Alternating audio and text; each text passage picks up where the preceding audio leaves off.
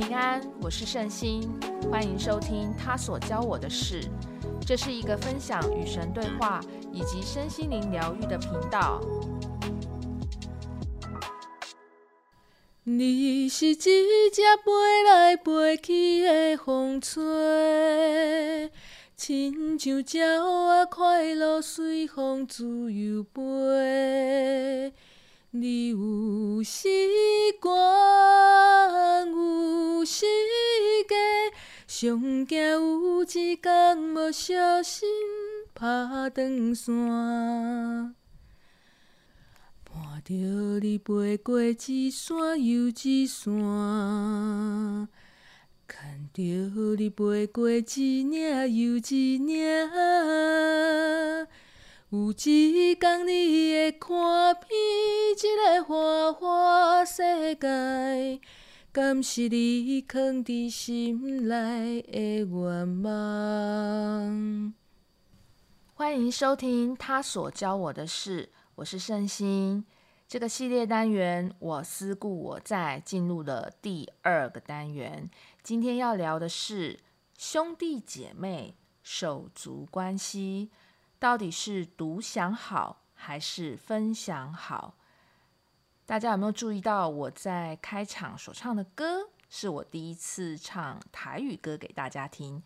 其实我觉得台语歌好像唱得比国语歌好一些，因为我爷爷是个台语歌的作词人，所以我小的时候呢，常常就是听台语歌。非常喜欢台语歌。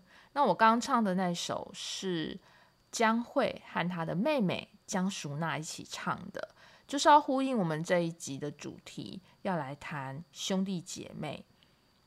在圣心咨询过的个案当中，有一些就是会特别来问自己跟兄弟姐妹之间的关系，感情好的就是来报恩，感情不好的就是像来讨债一样。当然。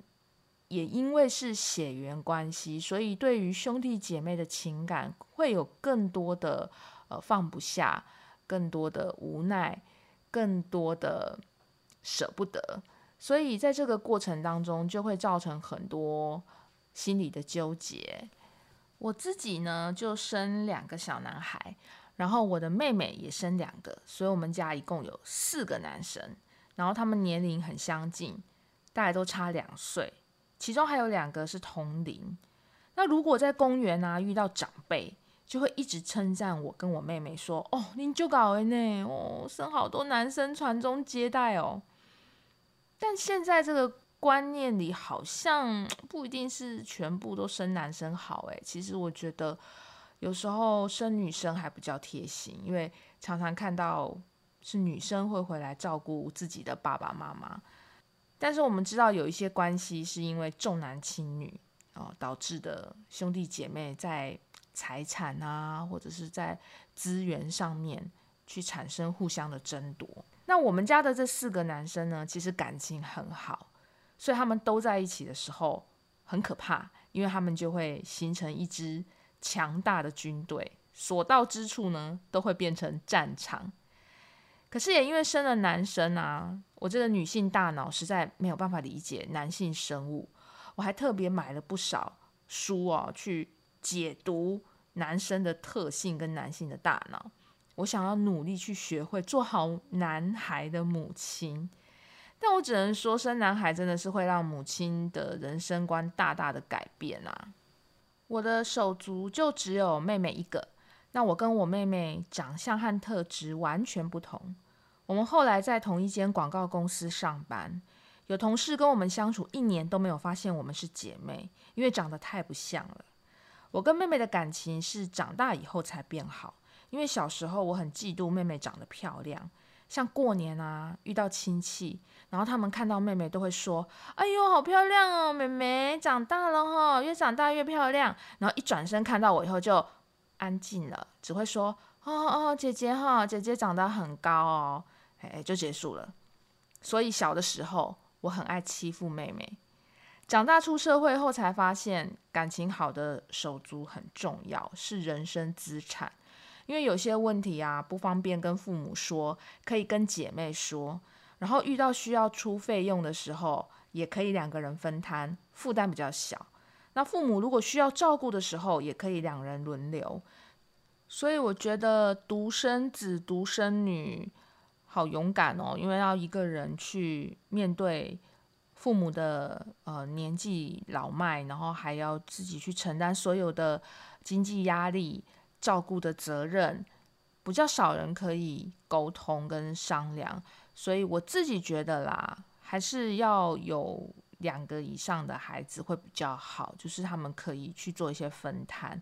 那当然，现在的社会真的是养育孩子不容易，所以有的真的只能生一个。那如果生一个的话，想必他就可以拥有所有的资源，在这个部分，他就是可以去享受独有的美好，所以他。必须要进入到小学，开始跟同学相处的时候，他才会去学会怎么去分享。那这也是现在很多呃校园教育的问题。我在之前的节目有说过，原本我父亲以为是我妹妹要传承这个神明的工作，结果没想到神明是出了一个奇招啦，一个大转弯就找上我。我记得第一个晚上，三公主降驾在我身上的时候，那时候激动的我打给妹妹，然后在电话中我也搞不清楚是我在说还是神明在说，反正我就是一边哭啊，然后一边的跟她讲说，我要找你姐姐，以后你要开悟，帮助你姐姐传承神的使命。我妹妹说，那时候她好像被雷打到啊，全身发麻，然后也超级感动，就跟着狂哭。那在那一秒啊，她固执的个性就因为这样而开窍了，然后也愿意全心相信神明，投入修行。现在在道场，他是我最棒的伙伴，心灵相通的左右手，然后能够快速又细心的执行我所提出的计划。我深深的感谢自己可以拥有这么好的姐妹，但是。手足的感情好是怎么培养的呢？我想生了两个孩子以上的父母，应该都为这件事情很伤脑筋吧。很多教养的文章都在教人怎么让手足的关系维持良好。我自己也常常为两个儿子的相处非常头痛，因为我的大儿子呢是个自我意识比较高的孩子，对他而言啊，弟弟是竞争者，来分享他的资源，让他无法独享父母。导致呢，因为不满，所以他会有用言语或者是肢体去攻击弟弟。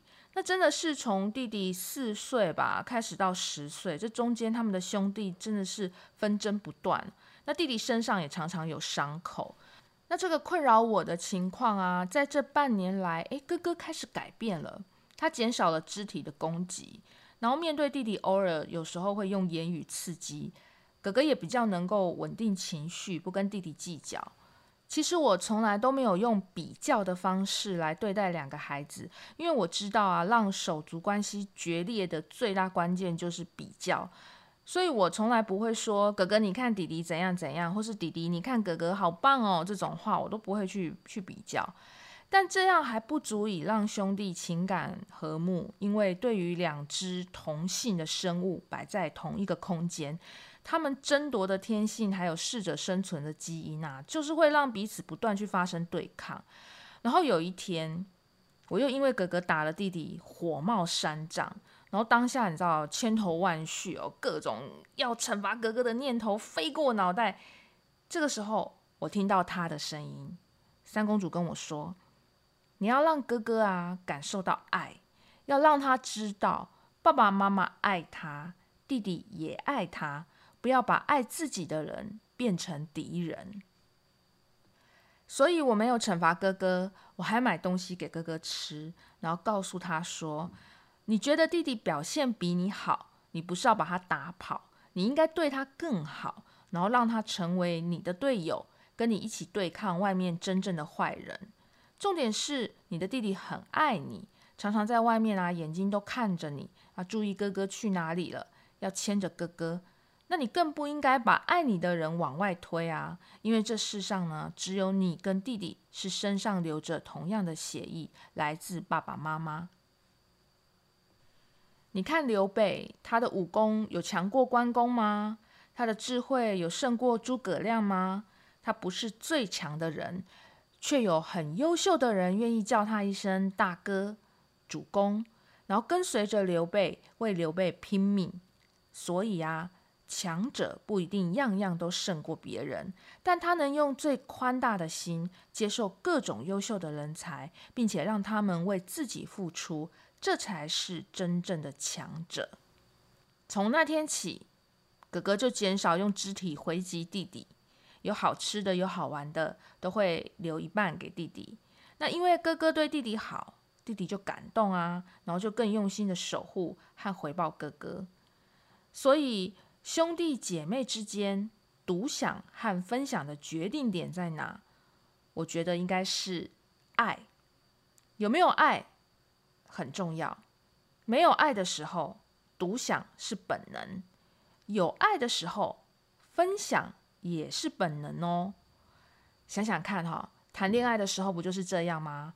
自己拥有的，我都想分享给对方，都想让对方感受到，然后希望对方因为自己的分享而开心，持续的爱自己，想要一直拥有对方的爱，所以我会去做分享这个动作。这也是呼应我思故我在要讨论的欲望的满足，会影响双方关系的亲近或疏远。那我们要怎么教会孩子分享？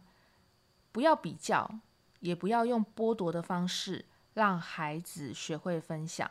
比如说，哈，大人很喜欢玩这一招，就是看到小孩手上有食物，会故意装作要吃掉他们的食物。这就是我说的剥夺。那小孩看到了，当然会尖叫跑开啊，然后大人就会说：“哦，你好小气哦，都不分我吃。”那这时候小孩就会觉得有点不好意思嘛，那把食物就会递给大人，然后大人就会说：“啊，不用啦，我跟你开玩笑的，你吃就好了。”哎，孩子一定很困扰吧？到底是要我分享还是不分享？所以应该是要让孩子知道，你的分享会得到更多爱。如果你爱我，可以分享你的美好给我。而我有好东西也会分享给你，因为我爱你。兄弟姐妹之间，有时候当孩子的时候感情很好，长大以后呢，反而疏离了，或者甚至到反目成仇。因为长大以后啊，我们就有欲望，我们就有贪念、争夺，这些会发生在大人的世界里，尤其是遇到跟钱有关的时候。能够不计较、不比较的兄弟姐妹真的不多，所以你的兄弟姐妹是来报恩的，还是来讨债的呢？在咨询的个案当中，我也遇过手足之间真的是互相在讨债的。我跟大家分享一个故事啊，A 女她是一个务实的公务员，有稳定的收入和美满的家庭。那因为他弟弟呢，请他帮忙为弟弟投资的公司做保，没想到这公司恶性倒闭，还积欠员工的薪水，欠下千万的债务。那公司的负责人呢，就躲起来跑路去了。好心做保的这个 A 女，却无辜的因为债权人的关系，就要背上这些债务。可是他弟弟呢，也没有钱，所以没有办法帮姐姐一起来负担这些债务。那姐姐只能拿她薪水啊，哦来还债，然后身体也因为疲累，然后被追债追到精神压力很大，但是她的弟弟还是没有办法帮助她，或者是跟着她一起面对这样的困境。那遇到这样的手足，A 女该怎么办？她很痛苦啊，就来找我咨询。坦白说，我没有办法用神通力让她，比如说签中乐透。然后有一笔意外之财去还债，因为我知道这是 A 女今生的业力，更是跟她弟弟的因果牵扯。A 女如果心生怨恨要报复，可能又要在今生跟弟弟继续结下恶缘，不断的轮回。所以我鼓励 A 女，与其怨恨弟弟，不如想想用什么样的方法，比如说透过法律管道来解决债务。同时，心诚与神祈求保佑。最重要的是，尽你的能力继续做善的事情，累积好的福报，也许会有贵人相助。A 女真的是善良，扛起照顾妈妈的责任，还体贴弟弟有妻小要养，然后努力的她自己还钱。她说啊，她就把这些当作是欠人的因果债，该还就还。虽然好几次想从顶楼跳下去，但想到他的老妈妈，然后想到神明给他的鼓励，他就觉得不能轻易放弃生命。天无绝人之路，也是这股正向又正面的力量。开始转变了他的命运。在今年七月，我规划了一场到澎湖、蒋美、龙德宫进香的旅行。这是十年来玉皇三公主难得再再次回到澎湖，与蒋美、龙德宫的玉皇三公主相聚。A 女这次呢，她说她想带着妈妈和姐姐一起跟我们到澎湖，但出发前一天哦，她的膝盖突然发炎，水肿又痛。可是 A 女没有放弃，她只是诚心的祈求，她能够上飞机，能够走路，不拖累大家的行程。勇敢的她说：“因为我想要带着我的妈妈和姐姐一起见证三公主与她的姐妹相聚。”从澎湖回来后不到一个月，八月的时候，A 女传讯息跟我说，她的债务出现转机，找到公司的负责人了。A 女的债务减少。也终于可以好好的安心睡一觉。我真心为他高兴，也为他的智慧感到佩服。他成功面对今生与手足因果关系的解决，也度过了自己的人生考验。或许你也正面临手足关系的考题，为不公平、不愿意，为彼此的分工不均而怨恨计较。为父母的重男轻女而难过埋怨，也许可以先不看你的兄弟姐妹做得如何，先看看自己。孝顺其实不用比较，如果你想做就去做，不管父母疼不疼你，兄弟姐妹挺不挺你。如果你觉得自己做得够多了，想休息，想做少一点，也可以，要勇敢的放下。要问心无愧地告诉这些接受你付出的人：“我做得很好，我要给自己掌声。你们不能再说我的不是了。”最后，我们回顾一下本集重点：独享与分享在兄弟姐妹间时常发生，也是我们学习的人生课题。而在身心灵疗愈，有个很重要的过程，我们通常是因为过度分享自己的时间。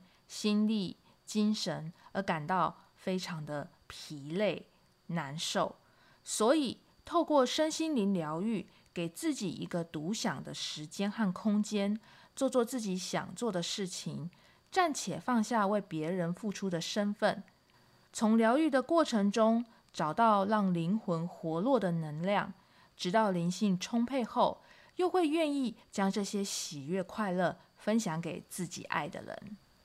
这就是放弃分享到找回独享，再从拥有独享到愿意分享的过程。所以，独享与分享其实是个循环，在失去和拥有来回之间，而我们也会变得越来越勇敢。灵至胜于心，花盛开于林。希望你们喜欢今天的节目。我思故我在，他所教我的事。我们下次见。